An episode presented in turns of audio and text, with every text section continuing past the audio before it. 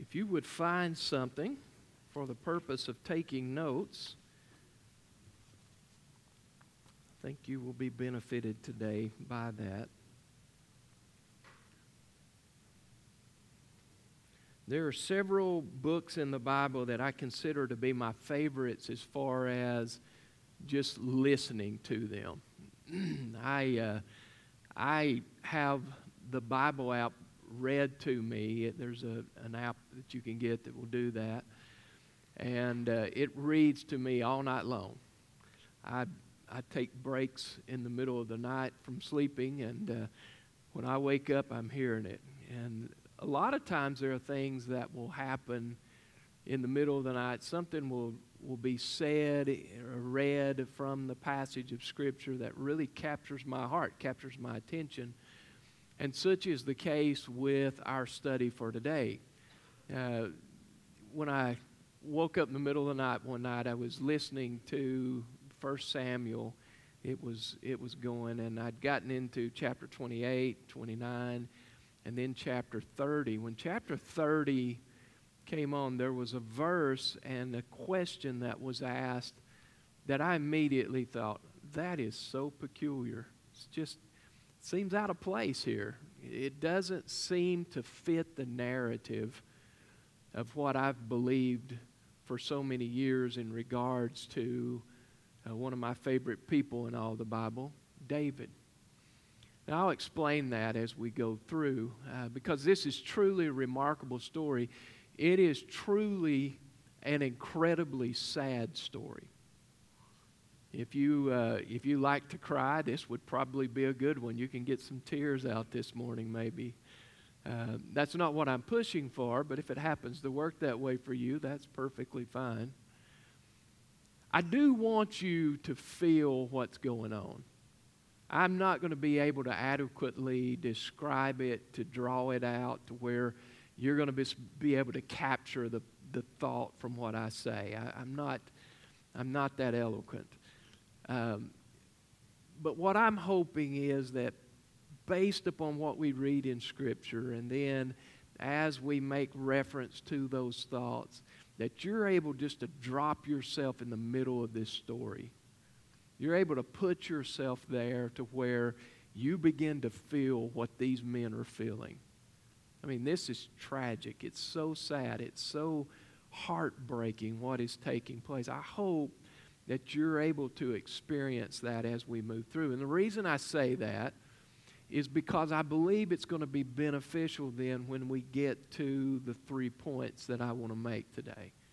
I think it's going to help you to be able to, to uh, feel what these guys are feeling, to understand what they're going through, because it makes the points that are going to be brought out eventually even that more powerful, that much uh, more important to understand. So please listen carefully, get involved, let your imagination roll as we read through these verses. Now, before we get to the reading, I want to back up a few chapters and bring you up to speed as to what's taking place here.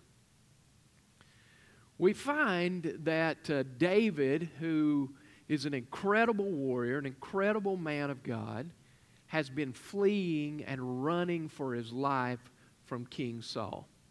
Now, maybe you're familiar with the story enough to understand that King Saul was so jealous of David. He hated him.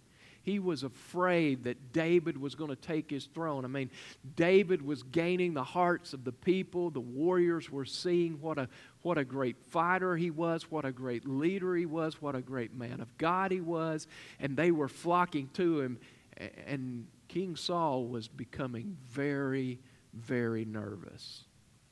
In this day and time, people eh, threatened a king or they went after a king or was ready to remove one king and put another in.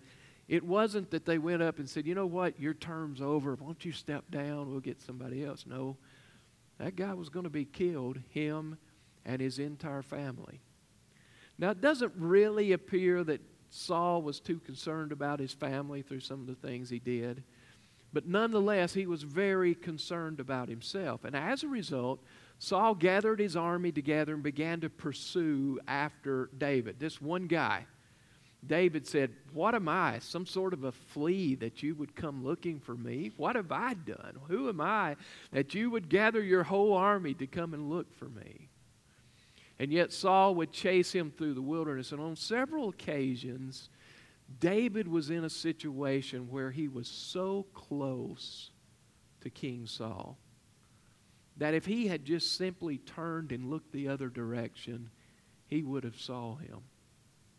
If he had just turned his gaze around, he would have, he would have seen David, and they could have easily overwhelmed and killed him in that situation.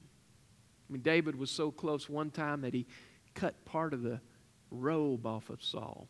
Another time, he snuck in where he was asleep and he took his water pitcher and his spear. And, I mean, he was so close to him. Now, we know that God was actively involved in this situation. God was at work protecting David. We understand that. And yet, David was a little bit spooked by this. He said, I will not be able to find peace here in the wilderness, even though we're hiding out in a place where no one would want to come, He's still looking for us out here. I can't find peace unless I go live in the area where our enemies are in control. The enemies of Israel. Of course, if you've done much study in these books, you understand that the enemies of Israel were the Philistines. The Philistines and Israel were continually battling one another. The Philistines wanted to destroy the Israelites. The Israelites wanted to destroy the Philistines. They were dreaded enemies of one another. David knew that if he was able to get into Philistine territory, that he could make camp there and the armies of Israel would not dare pursue him into that area. It would be greatly dangerous for them. And therefore, he could find peace. He could just rest for a change. David goes and he ends up meeting the commander of the armies of the Philistines and he wins him over. And in time, the commander said, You know what?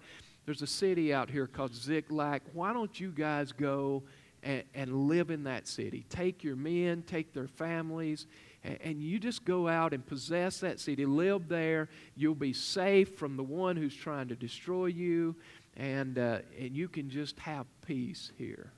David and his men moved into that city, Ziklag. Wouldn't you hated to write that on your papers every morning in school? Ziklag. How do you even spell that? Well, to make the story a little bit shorter for the sake of time, it came time for the rulers of the Philistines to determine that a battle was due against Israel again. And so they went out to go to war, and the commander of the armies came to David and he said, Now we've provided you this place, we've given you safety and peace. It's time for you to come and repay the favor. I will expect you to go to war with us. David said, Good. Now you will see what I am capable of doing.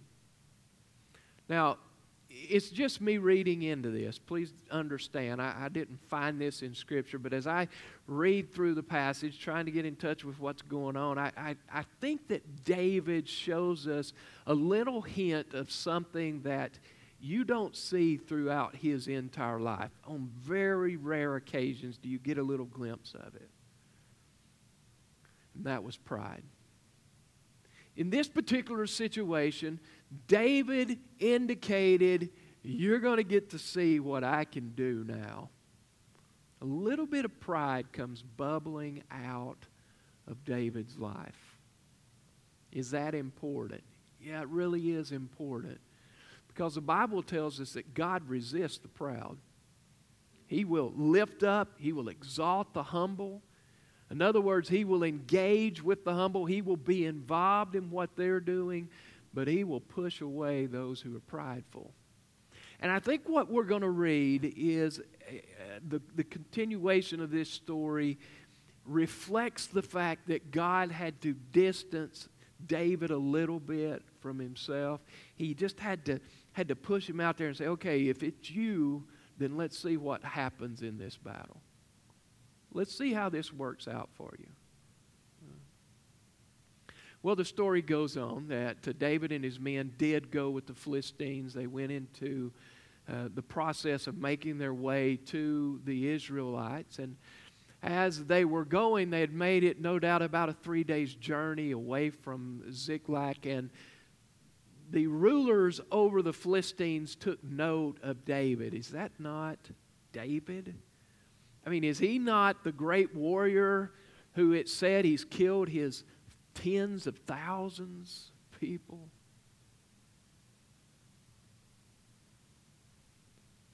They called the commander of the armies and he said, said to him, He's not going with us.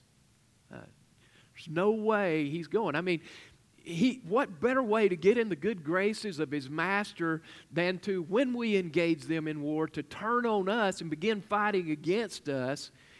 And he could be the very reason we are overthrown. He's not going with us.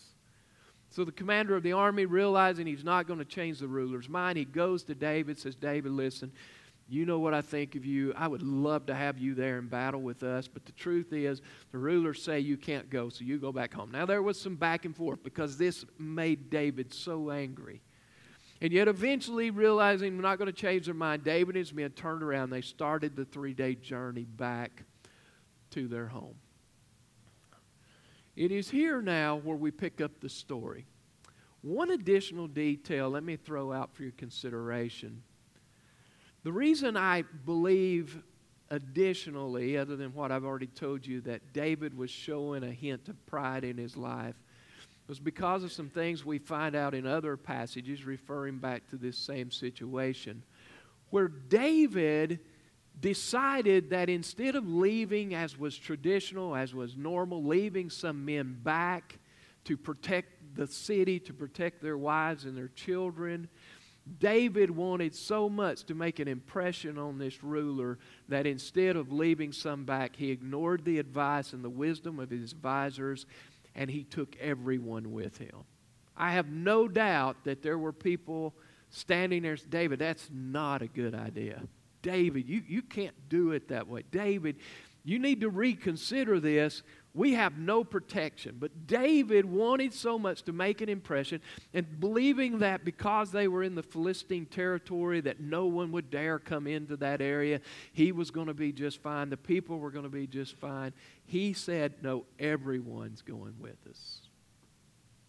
Okay, so now they've been rejected by the Philistines. They're on their way back. Let's pick up the story if you have a study guide or you can follow along on the screens, watch what's happening here. 1 Samuel chapter 30, verses 1 through 8.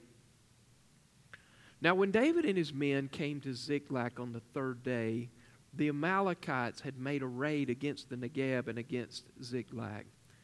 They had overcome Ziklag and burned it with fire and taken captive the women and all who were in it, both small and great. They killed no one, but carried them off and went their way. And when David and his men came to the city, they found it burned with fire, and their wives and sons and daughters taken captive. Then David and the people who were with him raised up their voices and wept till they had no more strength to weep. David's two wives had also been taken. Verse 6 And David was greatly distressed, for the people spoke of stoning him because all the people were bitter in soul, each for his sons and daughters. But David strengthened himself in the Lord his God. And David said to Abiathar the priest, the son of Ahimelech, Bring me the ephod. So Abiathar brought the ephod to David. And David inquired of the Lord, Shall I pursue after this band? Shall I overtake them? And he, God, answered him, Pursue, for you shall surely overtake, and you shall surely rescue. So there's a situation that is developed that is heartbreaking. When David and his men make the three day trip back to the city, they find that the city has been destroyed and that everyone has been taken. They're, they know that no one has been killed in the city because there's no dead bodies, but they do also understand that everyone, their children, their wives, everyone is gone. And it is so heartbreaking. The Bible says that they began to cry. These great men of war, these, these fierce warriors were crying weeping uncontrollably, and they cried and cried and cried until they absolutely had no strength left to continue crying. And they had exhausted themselves. And maybe, maybe you can imagine, maybe you can get a feeling of that pain that they were experiencing. David was not excluded from this. In fact, the Bible says that David not only was crying, but David was deeply distressed. I mean, I can imagine why David would have been deeply distressed. In his mind, he's got the overwhelming guilt upon himself that he caused this. Had he followed the advisors, their plan, their advice to him, he would have definitely left men behind. They might not have been able to stand off the entire army for a long period of time, but maybe long enough to get to David with others to bring them back through the nights, riding hard to get there to protect the city. David was carrying the weight of the guilt. Look at what I've done. Was it my pride? And again, that's speculation on my part, but it certainly seems to be the case. David was also grieving over the loss of his two wives. They had been taken. He and the other men did not know what had happened to their families. Were they still alive or had they been killed along the way? Were they being tortured? Were they being abused in some way? There was no way for them to know. No way. David was grieving personally. And on top of that, these guys who he considered to be his band of brothers, these, these warriors who he had stood toe to toe with, who he had stood and protected them and they protected him, who he had risked his life to save on occasions and they had risked their lives to save him. These people had become so close that they were like family. Now we're talking about stoning David. On any other occasion, that would have never come up, no doubt. They followed David without fear. He was their man. But the grief had overwhelmed them. He was the only one they had to lash out at, and David was going to get it. David was going to get it. We'll just stone him to death right now. This is his fault.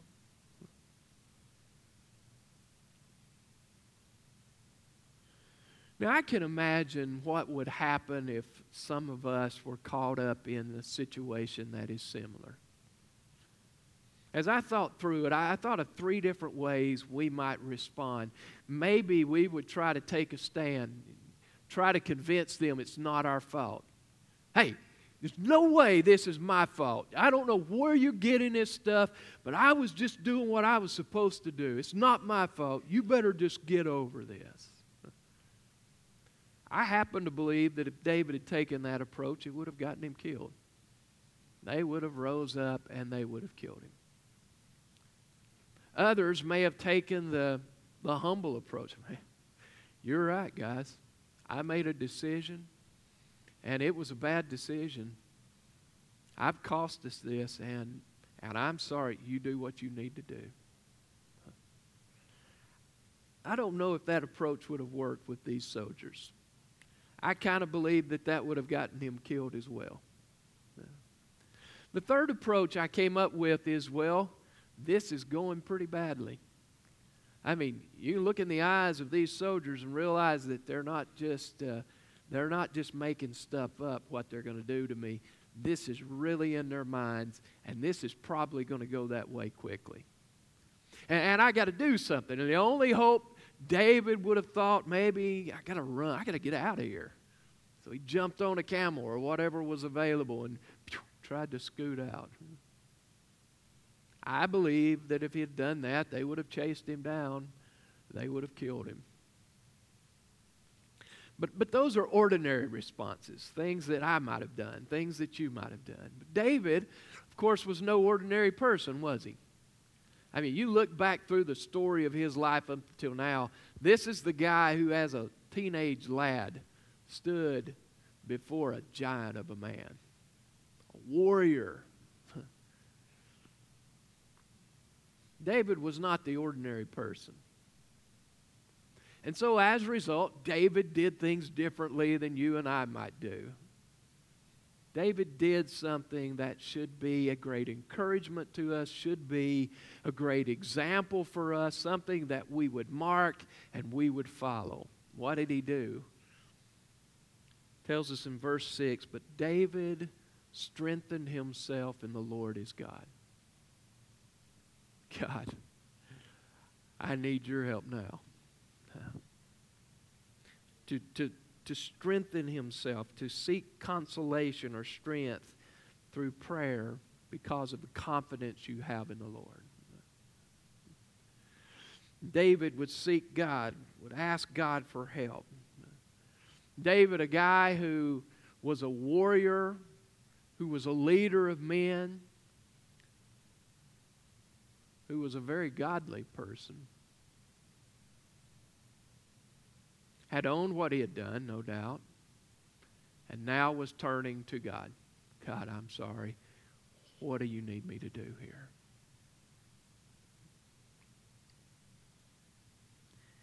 It is here where we find the question that David asked that really threw me for a loop as I was listening to this read. I didn't really understand. It just seemed so out of character. Because David, understanding that his families have been taken, the families of his men have been taken captive, they don't know what's going on. He sees the difficulties that are before him with his own men because of what he's done ask God, Shall I pursue after them? Shall I go after them? I found that unusual. David's a warrior. They've taken your families. You've got an army. Of course you're going to go after them. I mean, what are you thinking? Why do you need to ask such a ridiculous question? Go get your families.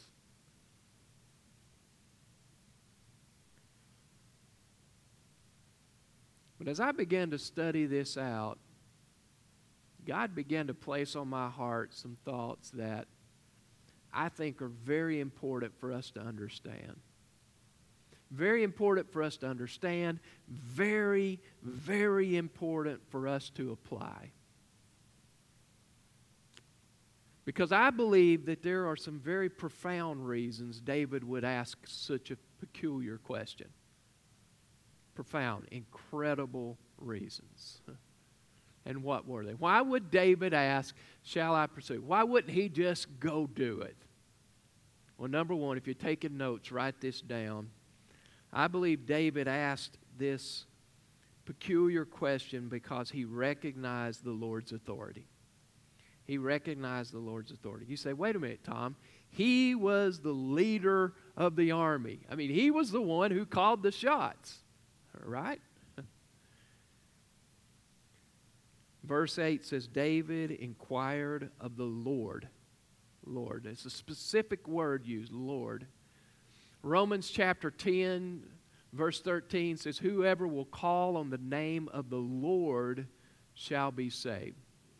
When the Bible uses the word Lord in that case, telling us that there's something to do, it's not saying that this is just simply a name that you use for Jesus.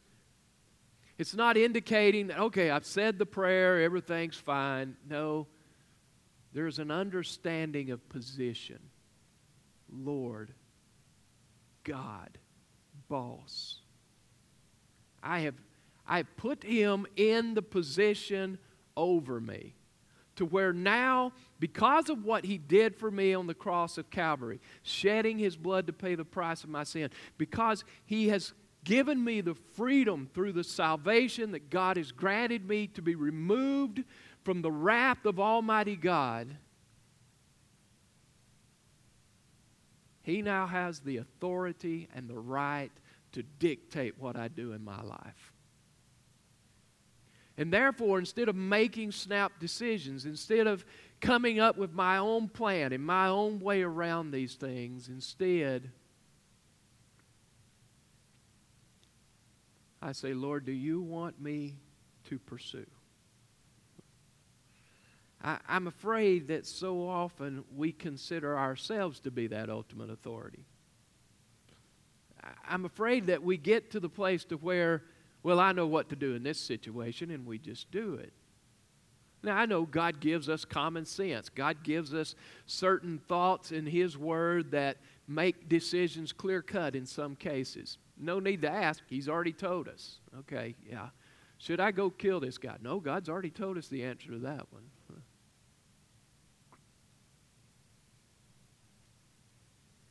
And yet, too many times, we make our own way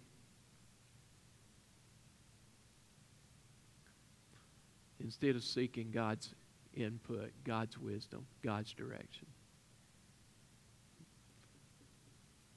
Maybe it would do us well to realize what David knew God is the authority over us. So, why would David ask such a peculiar question? Because he recognized the Lord's authority, number one. Number two, if you take a note, jot this one down as well, because David didn't want to fight the battle alone. David did not want to fight this battle alone. Uh, David was a great warrior. He was battle tested, his men were battle tested. They had defeated many men, many armies, many cities. I mean, this was a remarkable guy, and yet David knew where his success originated. David understood my success is not based on the fact that I'm a great warrior. My success is based on the one who stands in protection over me. You remember when David was standing face to face with this Goliath character? This giant of a man, David, a teenager, him a great warrior from the time he was just a kid. Do you remember what David said after Goliath had belittled him and said, Boy, I'm going to crush your bones into the ground today? David said, The Lord my God is going to deliver you into my hands, and I'm going to cut your head off. Not, you don't know what a great warrior I am, buddy. I have killed a lion and a bear with my bare hands. You don't understand what you're up against. I've got this sling here. Before you even get near me, I'm going to drop you. No. Lord my God is what you don't understand. He's the one you don't get. You think you're fighting a little kid. What you don't understand is I've got the Almighty God on my side. You know, I, am afraid too often that we get to the place to where we we struggle with these decisions. I'm going to make it myself. And instead of seeking God's help. Well, let's go on a little bit more because I believe there was more to this not wanting to fight the battle alone because David wasn't only, I believe, looking to the battle that would incur when he went to get his families back, but David would also be looking at the battle he was engaged in right at that moment. I mean, the personal battle, the emotional battle, the, the physical battle with his men. They're wanting to stone him. I mean, how do I keep them at bay? David would have been saying, God, do you want me to pursue? You got to direct me. I can't do this on my own. What do you want? How are you going to get me out of this situation? David understood something that's very important. The battle did not belong to David, the battle belonged to the Lord. God had promised David, I will never leave you, I will never fail you. He said, but wait a minute. He was involved with that prideful situation. That's right. And God had, God had gotten his attention back. God had a wake up call for him, didn't he? Got back and found his family gone. Wow, God, I do need you. Do need you. And now David is crying out, God, what do you want? How are we going to work this out? What do you want? Why would David ask such a peculiar, peculiar question? I, I, believe, first of all, because he recognized the Lord's authority. Secondly, because he didn't want to fight this battle alone. And then, number three, on your study guide or if you're taking notes, I think David asked such a peculiar question because he fully and completely trusted the Lord. He fully and completely trusted the Lord. I mean, David had experienced many battles. There was many times where he had to come up with a strategy to overcome the enemy. David could have done all of that by himself. But David understood how fragile his thoughts were. Later, he would prove that with Bathsheba. Maybe you remember the time David committed adultery, had her husband killed to try to cover up the affair. David understood the, the depths of depravity that was still alive in his life, even though he was part of God's family. David did not want to rely on his own thoughts. Proverbs 3, 5, and 6 Trust in the Lord with all your might. Don't lean on your own understanding, but in all your ways acknowledge Him, and He will direct your paths. David had come to accept and to appreciate the, the fact that God had never led him astray. David had come to accept and appreciate the fact that in war after war, battle after battle, fight after fight, God always directed him properly. David knew he could trust the Lord. And he knew that God had a plan. Let me tell you something. This is a hard concept for us. When we get into something really difficult, it's hard to believe that God's got a plan for this when you're experiencing deep sorrow or you're experiencing grief of another sort or you're experiencing the betrayal of a loved one, it's hard to believe that somehow God is going to turn this around and use it for good. There's no imaginable way for us to understand it. And I can imagine that David's men were thinking the same thing. How in the world, God, can you use a situation like this for good? Romans 8 28, we know that all things work together for good of those who love God, those who are called according to his purpose. We know that all things, the good, the bad, the ugly, we know that the enjoyable and the horrible, somehow God is calculated into his plan. He's going to use that to bring about good for those who love God. David, because of his personal experience with God, had gotten to the place where he could say, You know what, God? I don't understand your plan here. And it's quite obvious none of us really like it. But I do trust you. And as a result, do you want me to pursue? You got something else in mind? Or do you want me to go get them?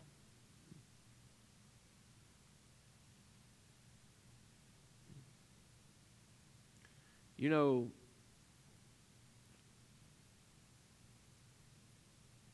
God has the right to direct and to dictate what we do in life.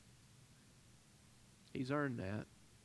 If you're His child, He gave you the right to be His child at a very high expense. Cost Him His Son.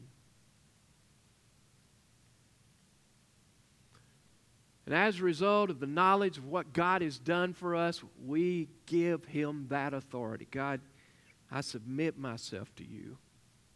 What do you want in this situation? And we come to the realization that if, if we're in battle, we're not battling against flesh and blood. You, oh yeah, Tom, you don't know my boss or, or this person at work or this person in school. You would you have no idea how evil they are. Truth is, as bad as they are, the one that's really calling the shots is far worse. The Bible says we don't war against flesh and blood. We war against those spiritual darkness. And if ever there was a time to make a decision and say, I don't want to fight this battle on my own, it's any time we're in the middle of trouble. God, I'm no good against this enemy. I need you. How do you want me to proceed? Come to the realization through personal experience, through what we read in Scripture, through hearing from others, that God is trustworthy. It, it allows us to have peace even in the midst of the most difficult situation. I can have peace because God is trustworthy. God has a plan, and His plan will always be good for me. So let me ask you a question. What are you fighting right now? What's going on in your life? What are you dealing with right now? Could I encourage you not to handle this on your own?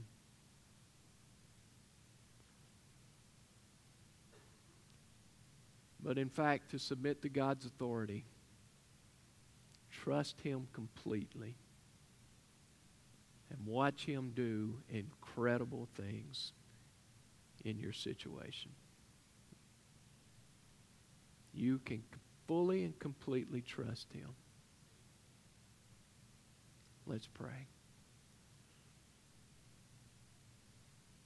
Father, I can imagine that there are those here in the auditorium, those who are watching this service live on the internet or watching it recorded, have difficulties and problems because it seems like we all do. And I believe very clearly that you have them here for a reason. You know that my heart leaned toward a different study for today. I very much wanted to deliver that study. But you kept pulling me here, and so I have to believe that there are those who definitely needed to hear what you've had to say today. And I pray, God, that we've gotten it. That it didn't pass in and right back out, but that we, we captured it, we understood it, and now we're going to apply it to our lives. May you be greatly glorified as a result. For it's in Jesus' name we pray. Amen.